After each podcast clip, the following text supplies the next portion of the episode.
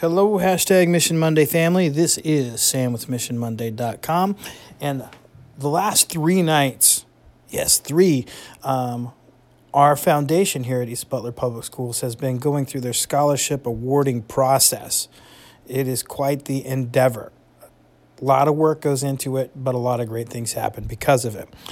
And one of the things that I noticed as we were finishing up last night, um, that I wanted to talk about today is boy, some of our teachers wrote some outstanding letters of recommendation for our students. And I I really appreciate a good recommendation letter. Um, I, I know staff and students that know me and have asked me for recommendation letters before. My line that I always use if somebody asks me for a recommendation letter is Are you okay with me being honest? Because that's what I'm going to do. And sometimes it really freaks people out. Sometimes they don't really get the question. Sometimes they go, "Oh yeah, I want you to be honest."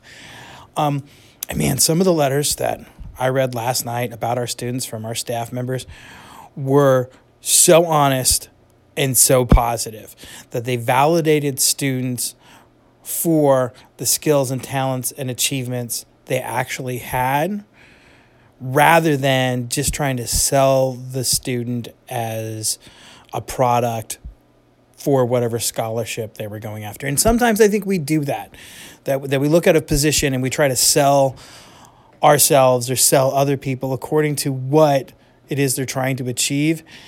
And man, you just end up trying to sell something that they that they're not. The more we can authentically validate people, the more we can honestly validate people and value them for what they actually possess, what their traits actually are, what they've actually accomplished, and see that value for what it is rather than trying to paint everybody in a specific box of this is what's valuable, like I don't know, standardized tests tend to do. Um, I think that's just awesome.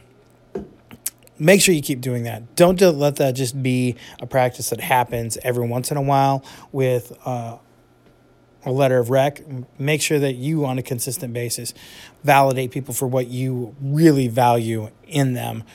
It just makes the world a better place. It was so fun reading those last night. I hope you get the opportunity to read some good letters of recommendation about people in your life soon, too. All right, that's all I have, folks, except, as always, I'd love it if you go check out missionmonday.com, and I also love you guys.